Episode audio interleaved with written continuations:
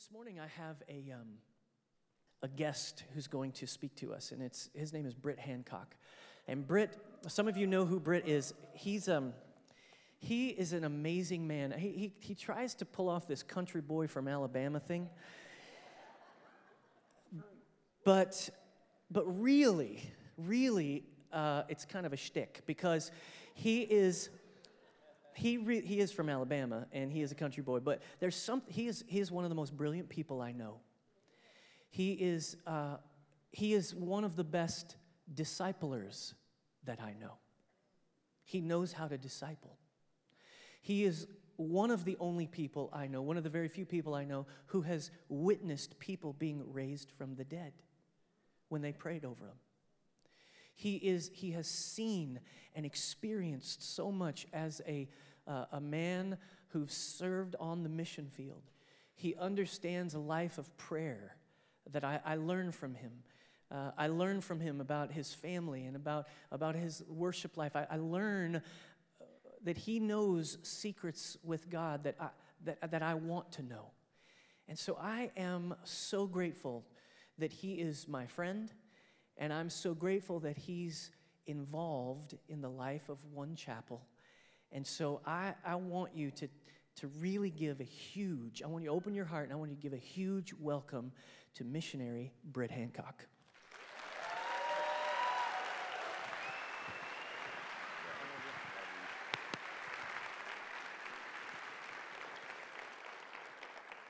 Thank you, but you got to do that for Jesus. Let's give Jesus the glory. Thank you, Father. Thank you, Lord. We love you and we worship you and we think you are great. There's nobody like you, Jesus. And so, Father, I ask that you take over my mouth and you say what you want said. I'm not interested in what I have to say, Lord. And, and uh, so I ask that you would send the Holy Spirit right now to every heart and every mind and every soul sitting in this building. And that you would do your work. That you would open each heart. Put the seeds there that you want. Do the miracle that needs to be done in every one of us, Father, in the name of Jesus Christ the righteous. Amen. Howdy. How y'all doing? Uh, I was sitting here last week, and um, and many times um, I, I, lost the pressure to try to create sermons and messages a long time ago when we got a bunch of brand new churches going, and and I had more work than 10 people could do, and I was preaching 70 times a month, and I couldn't get that many messages together. And and the Lord really did a great thing in my life, and that is to worry about what He wants to say to you and not what about uh, what kind of sermon I can get ready for you. And oftentimes He doesn't tell me what to say until I stand up. And but I was sitting here last week and I was praying for you, and I said, Lord, what do they? What do you want? The, what do these people need? What do you want them to hear? next week through my mouth. And most of the time, I get silence when I try to get advance notice. But he did speak to me immediately. And so, um, well, I'll let y'all be the judge of whether it came from him or not. So here we go. Let's talk about the heart today. Um, if you have your Bibles, turn with me to Acts chapter 13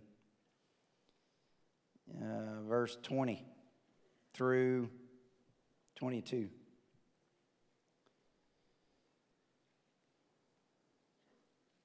Here the Bible says in Acts chapter 13, verse 20, it says, All this took, took about 450 years, and after this, God gave them judges until the time of Samuel the prophet.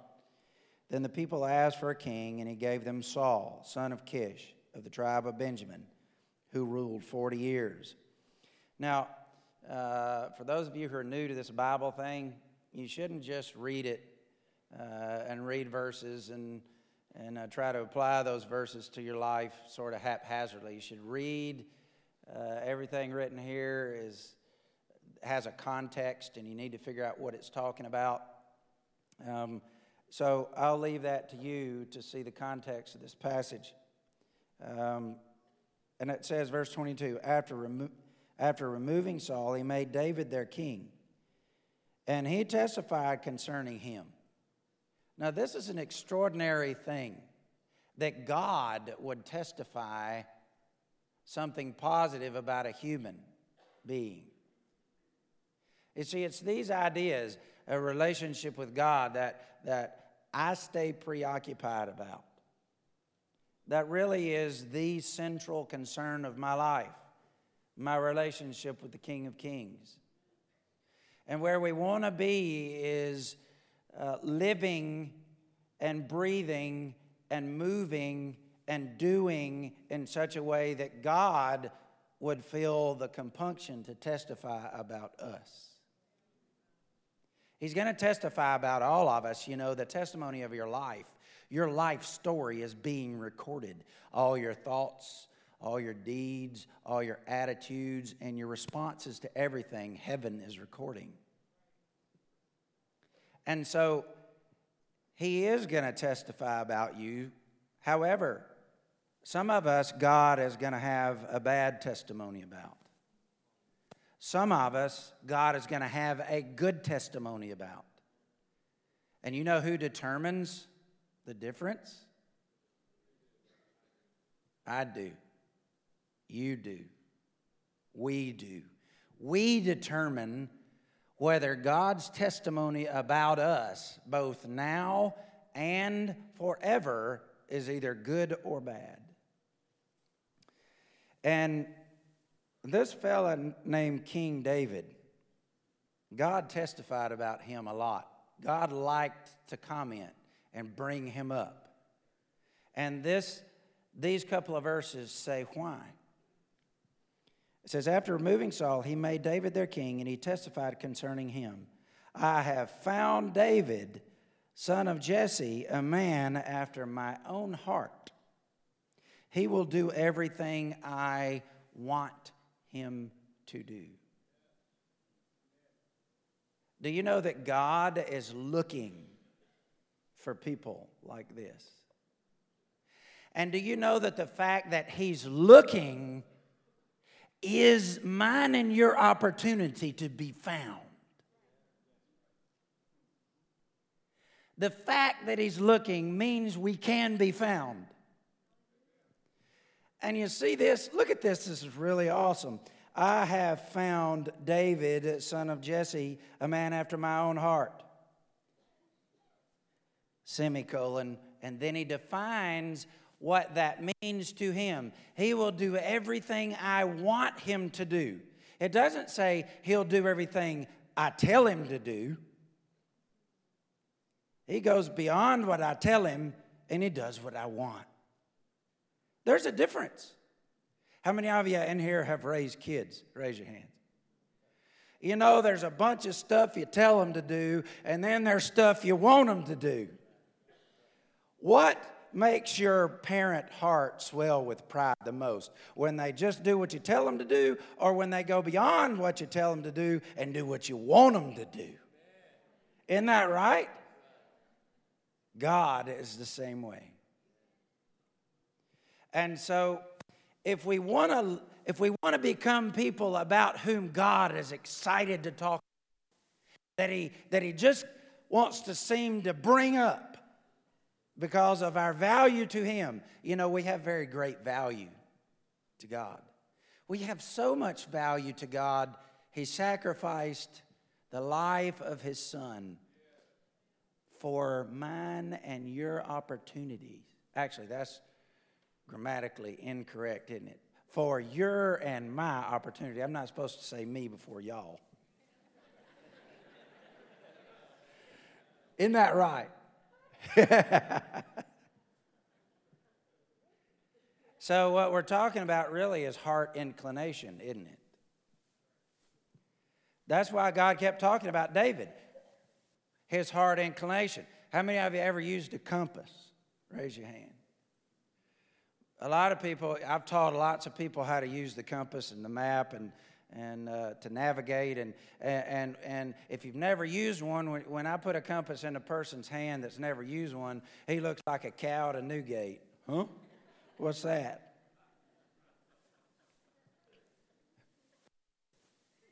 But you know basically how a compass works? It's got this little needle called the magnetic needle, and it seeks magnetic north. All right, if there's nothing to interfere with it. Then it has this little housing and has all these other parts, but I want to talk about the magnetic needle. No matter which way you turn, it always points in the same direction. See, you got this little thing called the housing and the direction of travel arrow on, this, on the compass. And if you want to walk at 280 degrees, well, then you do the stuff and you point the direction of travel arrow that direction, but you only know which direction you're going. Your reference is the magnetic needle. It always stays in the same place, and you can turn any direction in 360 degrees you want to. But you always know where you are by one thing that's that north seeking needle. And, and and so I want to propose to you that your heart inclination is the reference point of your life. Where is your heart inclined toward? Actually, who is your heart inclined toward? For some people, their hearts are inclined toward what? But mine is inclined toward who? First, the King of Kings and second, for me, the kingdom is about relational dynamics, relationship in people. It's not about structures, it's not about doctrine, it's not about what I believe, it's about who I know. And what I believe comes from who I know.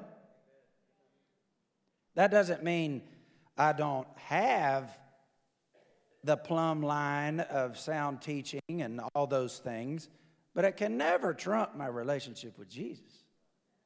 And if you're really close to the man, he's going to drive you into the book. But the book doesn't always drive you into Jesus. How is that? Well, Jesus himself said that in John 5 39 and 40 when he was talking to the scribes and Pharisees. He said this You diligently study the scripture because you think that by them you have eternal life. These are the scriptures that testify about me, yet you refuse to come to me to have life. Wow. So the, the Bible is not the cure, Jesus is the cure. And if all your studying and your reading is not leading you to Jesus, you're totally missing it. You're actually a miserable person inside. see, I said that with a smile. They turned the lights down, so I'm being nice, see.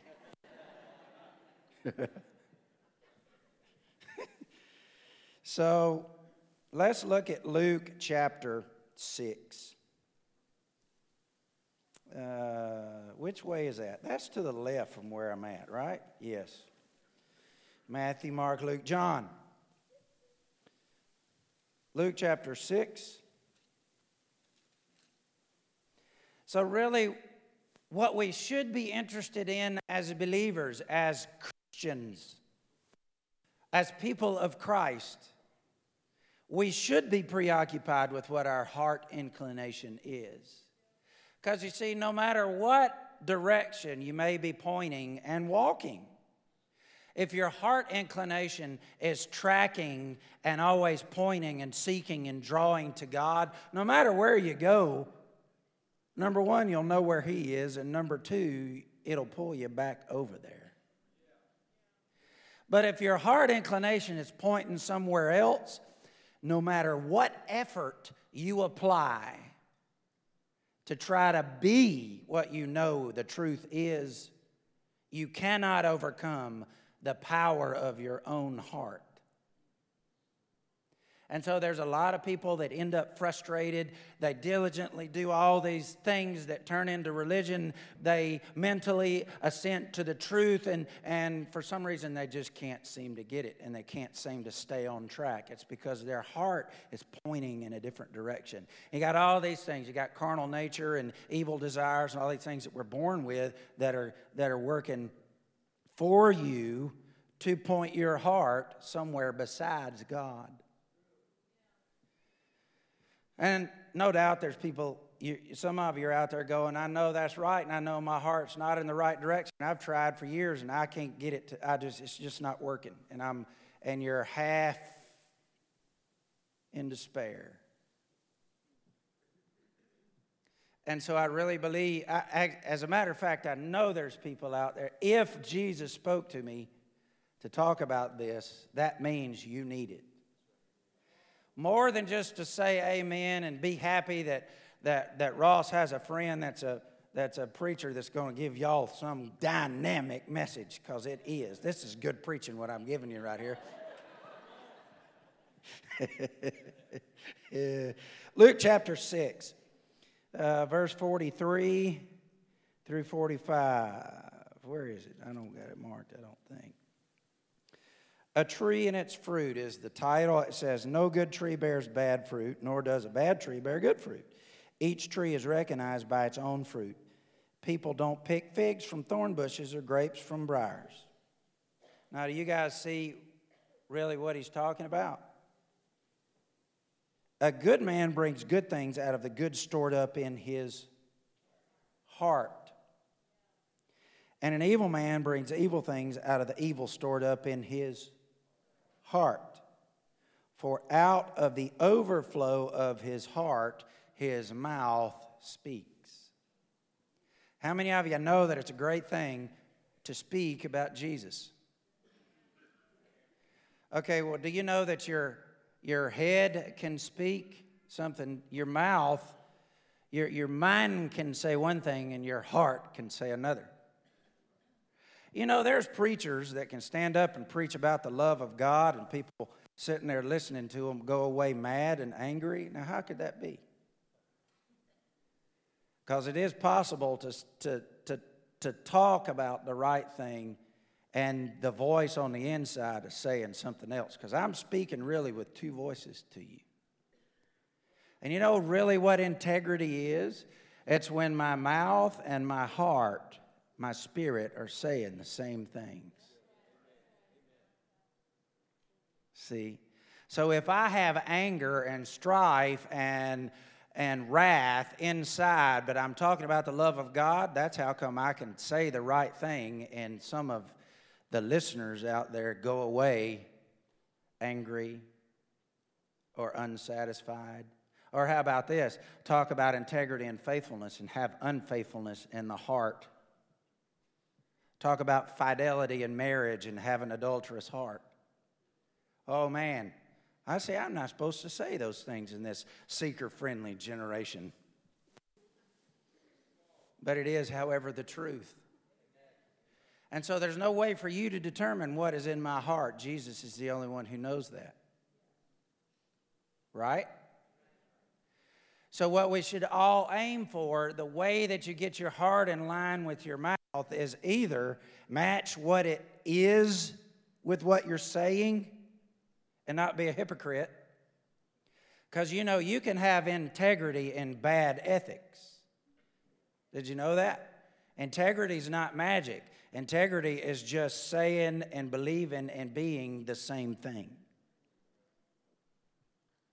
But what we want is to line up with God. What we want is our heart to seek God. What we want is both voices to say the same thing when we interact with people. Isn't that true?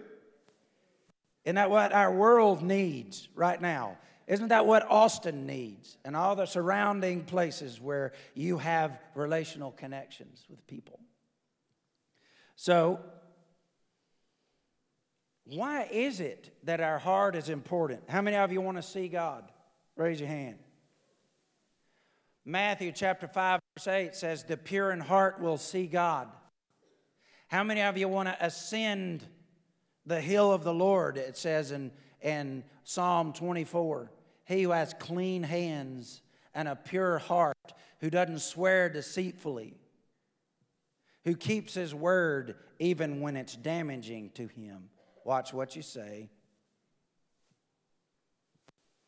Read Psalm 24. Read Psalm 15. It talks about the heart.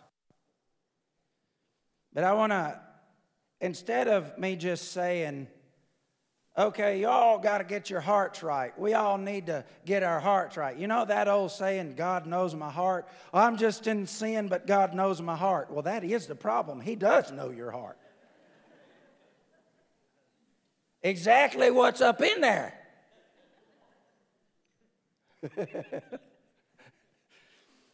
uh, look at 1 Corinthians chapter 3 real quick. I really want to honor your time and not bore you. Y'all bored? You wouldn't say so if it was, if you were. but I'm glad you're not.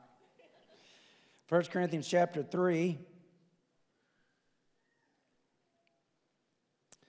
There, there was a fight that broke out. How about that? Christians fighting each other in a church. That's a novel thing, huh? That's never happened since then, right? Um, uh, it goes on down, and people were arguing and they were fighting because they were following people and they were following teachings. They weren't following Jesus, and Paul was trying to correct them. And so they were saying, I, I follow Paul, and I follow Apollos, and I follow Jesus. And they weren't talking about the real guy, or they wouldn't have been in the fight. You know, they'd have been trying to fix the fight. Paul's from Jesus. He tried to fix the fight. And so they have this conflict going, and he, he starts explaining some things. And, and uh, he says in verse, let me see here, verse 6, he says, I planted the seed and Apollos watered, but God made it grow. Oh, so he's talking about agriculture here, isn't he? So neither he who plants nor he who waters is anything but God who makes it grow. The man who plants and the man who waters have one purpose, and each will reward according to his own labor. For we are God's fellow workers. You are God's field. Now, what's it talking about when it says you're God's field? What do you do in a field? In this context, you plant stuff. He's talking about farming. Okay, so any of you in here know anything about farming? a little bit. Everybody cognitively understands the ideas. Well, see, we, the people we preach to in the countries where we work, they're all subsistence farmers, and they really get this. Now, let's go over here. Do you see that, right? You see this analogy that Jesus is talking about? You are a field. I was looking at Matthew chapter 13. This parable called the parable of the sower. Since Paul said, I sowed, Apollos watered. Let's, what's he talking about? He's, he's jumping off of this, this parable, this story, this example that Jesus gave. And it says in Mark chapter 9, the kingdom of God is like, and explains the whole agricultural process. You sow the seed, there's time while the seed, it's got to germinate, it puts roots in the ground, it starts to grow. There's a stalk that comes, the stalk does its thing, branches go out, fruit happens, the fruit ripens, and then there's a harvest. That is how the kingdom works on multiple levels. That's free. I just kind of threw that in there, that, that deep theological stuff. All right, so are we and are you following this whole farming thing? So the parable of the sower, does it or does it not apply to us? Yes. So here's what it says A farmer went out to sow in verse 3. Went out to sow his, what a, what a sower's sow? Seeds. As he was scattering the seed, some fell along the path and the birds came and they ate it up, and some fell on rocky places where it didn't have much soil. It sprang up quickly because the soil was shallow. But when the sun came up, the plants were scorched and they were withered because they had no root. Other seed fell among thorns, which grew up and choked the plants. Still, other seeds fell on, the, on good soil, where it produced a crop, a 160 and 30 times what was sown. He who has ears to hear, let him hear. All right, I've heard this taught my whole life that this is classifications or classes in general of people and their response to God. It certainly is that. All right, I don't, I don't, and since since um, a bunch of you have heard it preached and taught, and you think about it that way, I don't need to talk about it that way. I'm not here to retalk over it. But I want to propose a, a new thought to you, maybe for some of you. Um, Look at verse 18 because here's where the explanation starts. It says, Listen then to what the parable of the sower means. When anyone hears the message of the kingdom and does not understand it, the evil comes and snatches away what was sown in his where? Heart. Paul said, We're God's field. And he talked about the sowing thing well, exactly where in us is the field thing at? See, that's good English too. Where is it? It's your heart. Your heart works dynamically according to this principle. Your heart, my heart, every human heart works like this.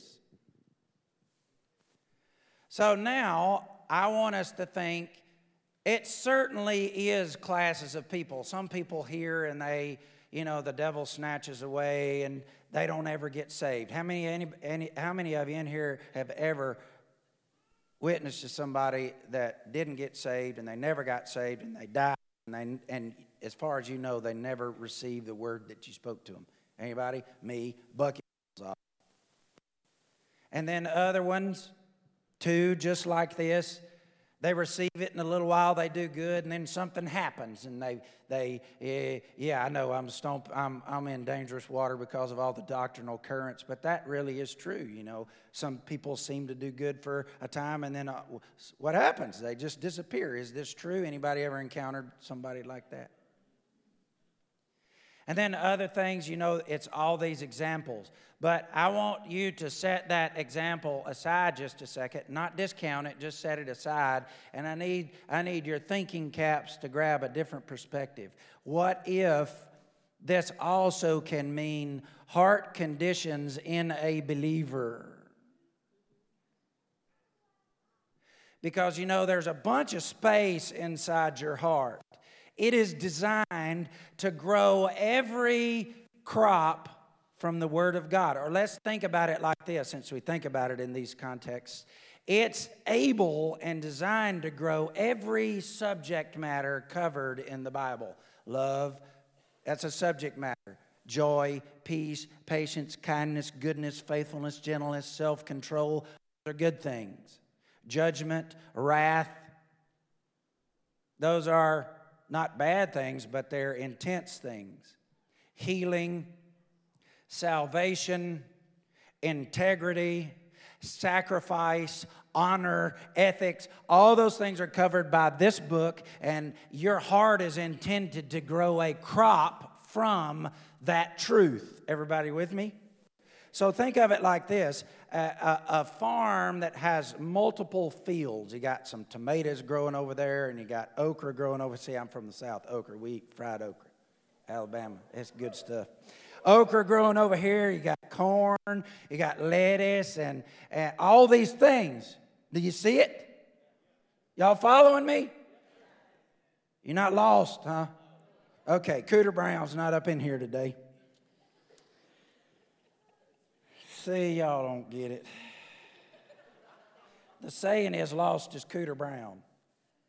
So you don't get it. I don't know who he is neither, but every time I hear about him, he's lost. So now I'm totally lost of what I was saying. Okay, look. Look, verse 18 says, Listen then to what the parable of the sower means. When anyone hears the message about the kingdom, so, do you realize that what I'm doing right now is I'm giving you the message of the kingdom? And what form is it coming to you? Seed form. And where is it going?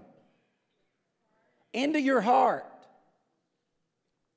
And it says right here when anyone hears the message about the kingdom and does not understand it, so something. Many of you have ever read anything or heard a sermon and not understood it? About some subject in the Bible? Raise your hand. I think every hand's going up, but if you don't put your hand up, I need to warn you that liars go to hell. Does that mean you don't love God?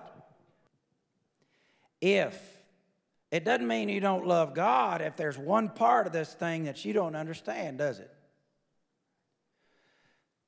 But so, therefore, there might be something in the heart of a believer, some things you understand that bear fruit in your life about God and about the Word, and that's really good. For some of you, you got the love thing down. I mean, you got harvest and you're picking ears of love and you're giving them to people, and it's just awesome. But righteousness, now that field's got weeds in it. You hear me? How about patience? Wisdom. Do you know you can have wisdom without understanding? And somebody, uh, somebody that tries to apply wisdom without understanding will misdiagnose what they see every time. Wisdom, knowledge, understanding, insight. Those are all things that, according to this dynamic, they're distinctly different and they're designed to grow in your heart all at the same time. What's the seed? The message of the kingdom. So you see here, we, what we got is a whole warehouse, an endless supply of genetically superior seeds that will germinate. The promise is that it will germinate. They are good seeds, they're not bad seeds. If, okay, so let me ask you something if you had a bucket full of seeds, because a sower, you know, they used to carry seeds around, and our Indians, they, they, they uh, carry a stick with a point on it and a bag full of corn seeds. If they're planting corn and they poke a hole in the ground and they drop five corn seeds in that hole and they mash the hole over with their foot and they take another step and they poke a hole and they drop five corn seeds in there one seeds for the birds one seeds for bad for, for too much water the other seeds for not enough water and this and that and the other and maybe out of five they'll get one or two plants that germinate all right, so think about that. Let's say you're walking along. I've got my seeds right here, and I'm on this nice, pretty stage. And I'm dropping seeds on this here stage. And it happens in Mexico, it takes five to six months for corn to come to harvest. Am I going to get a corn plant in six months from this stage up here? How come? Oh, now, we're talking about soil condition, aren't we? Do you know who it is that fixes the heart? Who's in charge of the soil condition? Jesus is. We can't fix our heart. What does Psalm 51 say? Create in me a clean heart. Okay, so how many of you want a clean heart? Raise your hand. I want a clean heart. How many of you have ever asked God for a clean heart? That's good. You being biblical. God likes that. But you know what? If you only stop at a clean heart, do you know what happens if you clean ground and get it perfectly prepared, but you don't put no seeds in it? What comes back? Same old stuff that was there that you cleaned up from.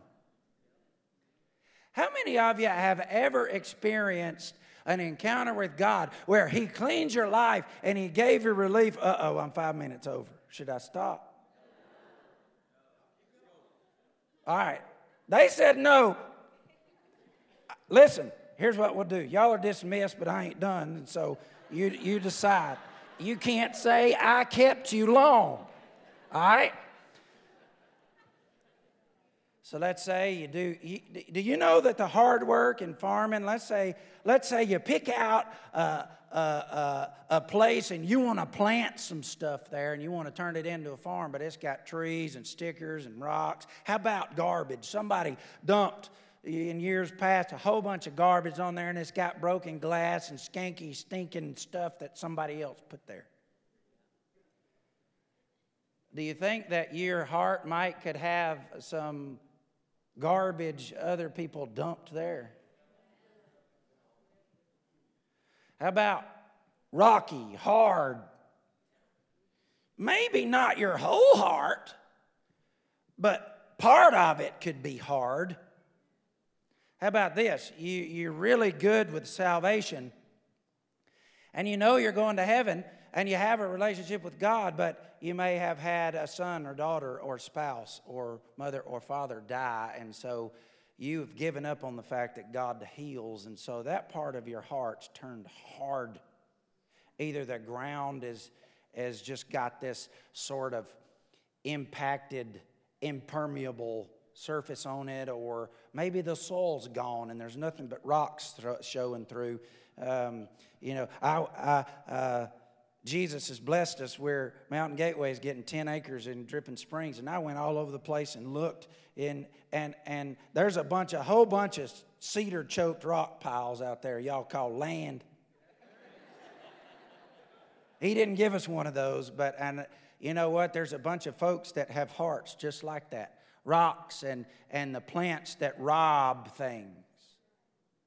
Larry Foster told me, You jerk every cedar off that property because it sucks up all the water.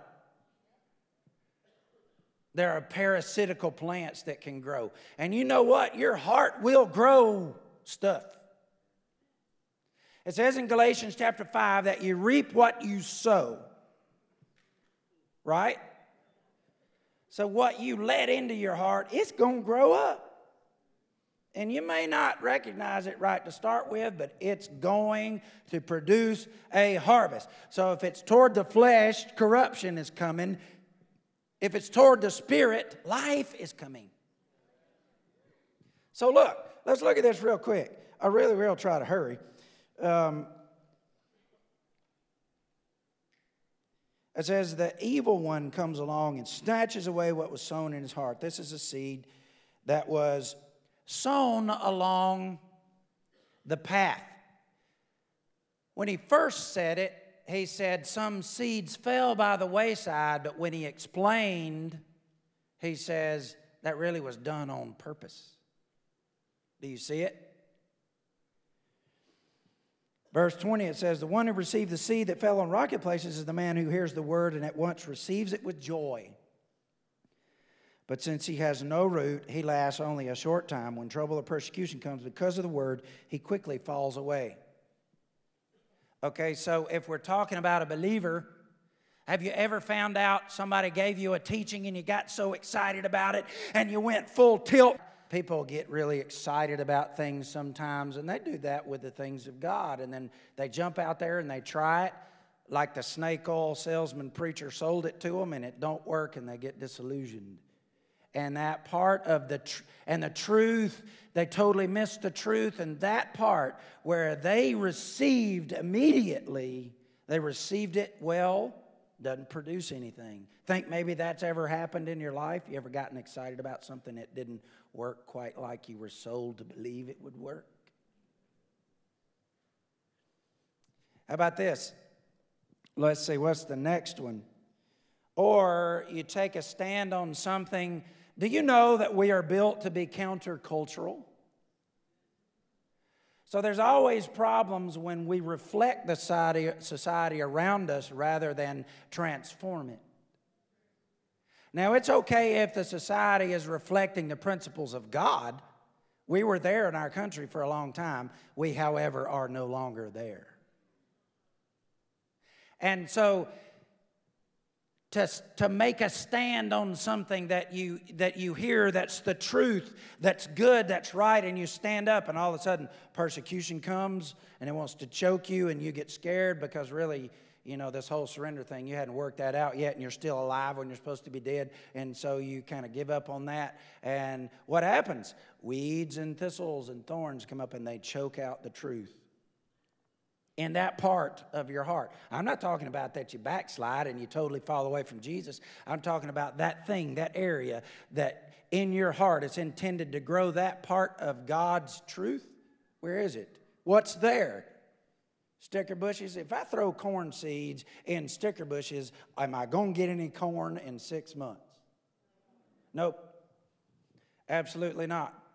So then, But since he has no root, he lasts only a short time. When trouble or persecution comes because of the word, he quickly falls away. And the one who receives the seed that fell among the thorns is the man who hears the word, but the worries of this life, uh oh, this is America's verse right here, and the deceitfulness of wealth choke it. Now, these two words are important because I happen to know that if you plant stuff where there's sticky bushes, it ain't going to grow. But if you don't tend the field right, there will be stuff that grow up to choke out the viable plants. So, this is talking about somebody that had this field in good condition, and then they let the worries of life and the deceitfulness of riches, which means you have a problem where your trust is, choke out the truth. Again, you're not falling away, you just got faith issues or trust issues or whatever. Everybody with me? Does this make sense at all? Are y'all getting something to eat? Okay, well, I'm over time and, you, and the roast that's in your oven's going to turn into jerky, but People don't do roasts in ovens no more, do they? I don't know. But the one who received the seed that fell on good soil is a man who hears the word and understands it. He produces a crop yielding 160 or 30 times what was sown. Now, isn't that where we want to be? Do you know what? The fact that that exists is our opportunity to capitalize on it. Now, we're all over the map in the kingdom whether, whether deliverance is a real thing. Those of you who have been around the world that believes in deliverance, you know this is a scenario. There are a lot of people who are in deliverance who believe that that's the catch all solution for everything. And so they call you down and they want you to have this big power encounter in the front with God and they pray for you and, and they cast everything out of you in order to get good stuff in you. All right? And those things do honestly exist. Demons do exist, and deliverance is a real thing. But most of people, really, what they have is a farming problem. Have you ever known somebody to come have a power encounter and God does what He does? He fixes the soil. If this kingdom thing is about farming, we have to be concerned about the soil. God is the one who fixes it. But he doesn't sow. Paul said, I sowed. Whose responsibility is it to sow? Mine and yours. That's why we seek God. That's why we need to read the Bible. That's why we need to pray. That falls in our court. God claimed the dirt, He paid the price to buy your heart with His blood. He cleans the dirt and prepares the soil with His power but he will not put the seeds in the soil once he cleans it. And so people run down, they have a power encounter with God. They think they're getting delivered, and Jesus is just cleaning the dirt. And they go along for a while. You know, it takes a minute for the weeds to grow back. But they certainly, and most unstoppably, will come back if you don't put something viable and valuable in the place where the weeds were. Does that make sense? So, I said all that to say this read the Bible and pray every day, and you'll grow.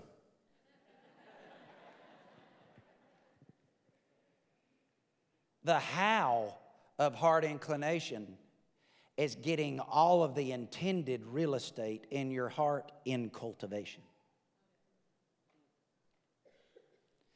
God cleans, we plant. All we do is plant.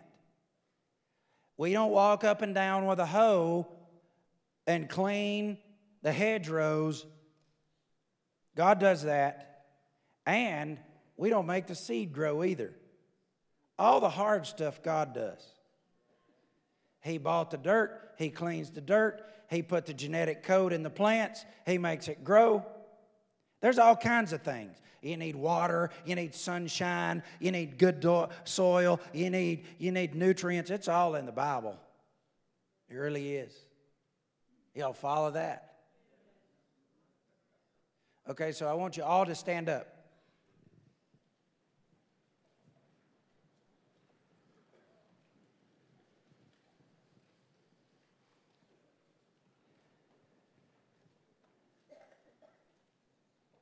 Some of you need to let Jesus claim the soil that he's already paid for. You need to, you need to give your life to him. And there's a, um, you need to get saved. You need to turn your life over to Jesus. And there's, I don't know where it is, I don't have an example up here, but there's a connection card. If you're going to make that decision today, you need to fill that card out, not so that, as Pastor Ross said, anybody here is going to hound you, but so that we can help you get your farm in order. Okay? Because we don't want anybody in here that has any part of the real estate of their heart in bad cultivation. I want everybody in here to understand that there is nothing in your heart that Jesus can't fix. There's only one thing that's unpardonable, and that's a blasphemy, blaspheming the Holy Spirit. And if you've done that, you wouldn't be sitting here, so I'm sure you don't have to worry about that. Jesus can fix anything. And if He's left you breathing, that's Him saying, it's not over for you. No matter what you've done and no matter what's happened, He can fix it. It may be that your whole heart is grown hard, but He has the power to turn a heart of solid granite into a heart of flesh or into the blackest, most fertile, most nutrient rich receptacle waiting to grow His righteousness that you can fathom. He can do that. Maybe you know as you go up and down in the field of your heart, you're so sad because you had such an awesome cornfield and now there's there's briars and there's thistles, fear and worry and uncertainty. It's encroaching and it's choking out your harvest is going down. It's there, but it's going down. You know, Jesus can even fix that. We've seen the power of God raise dead crop plants that were so dry you could crush the leaves with your hands, and He gave them life again in Mexico. If He can do that for a poor Indian, He can do that in a heart he can, doesn't matter what it is. If there's a garbage pile that, that circumstances and somebody else is dumped in your life and you really were innocent and it wasn't your fault and you've been drowned by the actions of other people, Jesus can clean all the gro- broken glass and garbage and junk right out of there. But once he does, I want us all to commit that we will do our part. It doesn't say that it's only this staff's responsibility to put seeds in your heart. Seeds are sown by people. We need to sow into each other and into ourselves. This is how the compass needle turns and points to God and stays pointed at Him. If we will work this process, but it has to be worked. We can't just let life sort of carry us along and wonder why bad things keep happening. Bad things are going to keep happening. But there is nothing that can happen that has more power than God's ability to turn that to eternal good in your life. So, if you need to give your heart to Jesus and surrender your whole life, just raise your hands real quick. I'm not going to embarrass you. Raise your hand. Stick it up. Up where, where I can see it. Thank the Lord. You know what? That is the best decision that you can ever make. Now, please, on that, what's it called, that card? It's a connection card. Fill it out. Turn it in. Now, if you know you have heart issues, out of the abundance of the heart, your life is. It's what you speak, it's what you live, it's what determines your attitudes, it's what determines your worldview. And if it's not where you want it, that can change. The power of God will prepare your heart to grow His righteousness. And that's a process. And nobody should be uh, upset by the fact that that is a process. That's what we're all doing together, is walking through the process. So if you're willing to, number one, say, Yes, I know that I have heart issues. And number two, I will make a commitment to do the part that is mine to do. Raise your hand. Okay, Father, you see. You see every hand that's raised. You see every decision that's made, whether hand went up or not. Both for new life, for restoration, for healing, for cleaning. Lord, we so desperately need our hearts to point to you always that our inclination track toward you no matter what happens, no matter what currents of life blow us off, no matter what decision we make that causes us to stray to the right or the left, to go backwards or to go into the wrong direction. If our heart is inclined toward you, we will return. And so, Father, in the name of Jesus, according to the power of the Holy Spirit, I ask that you do your work, that you draw the net and catch the fish that need to be caught, and fix the fish that are already called, Lord.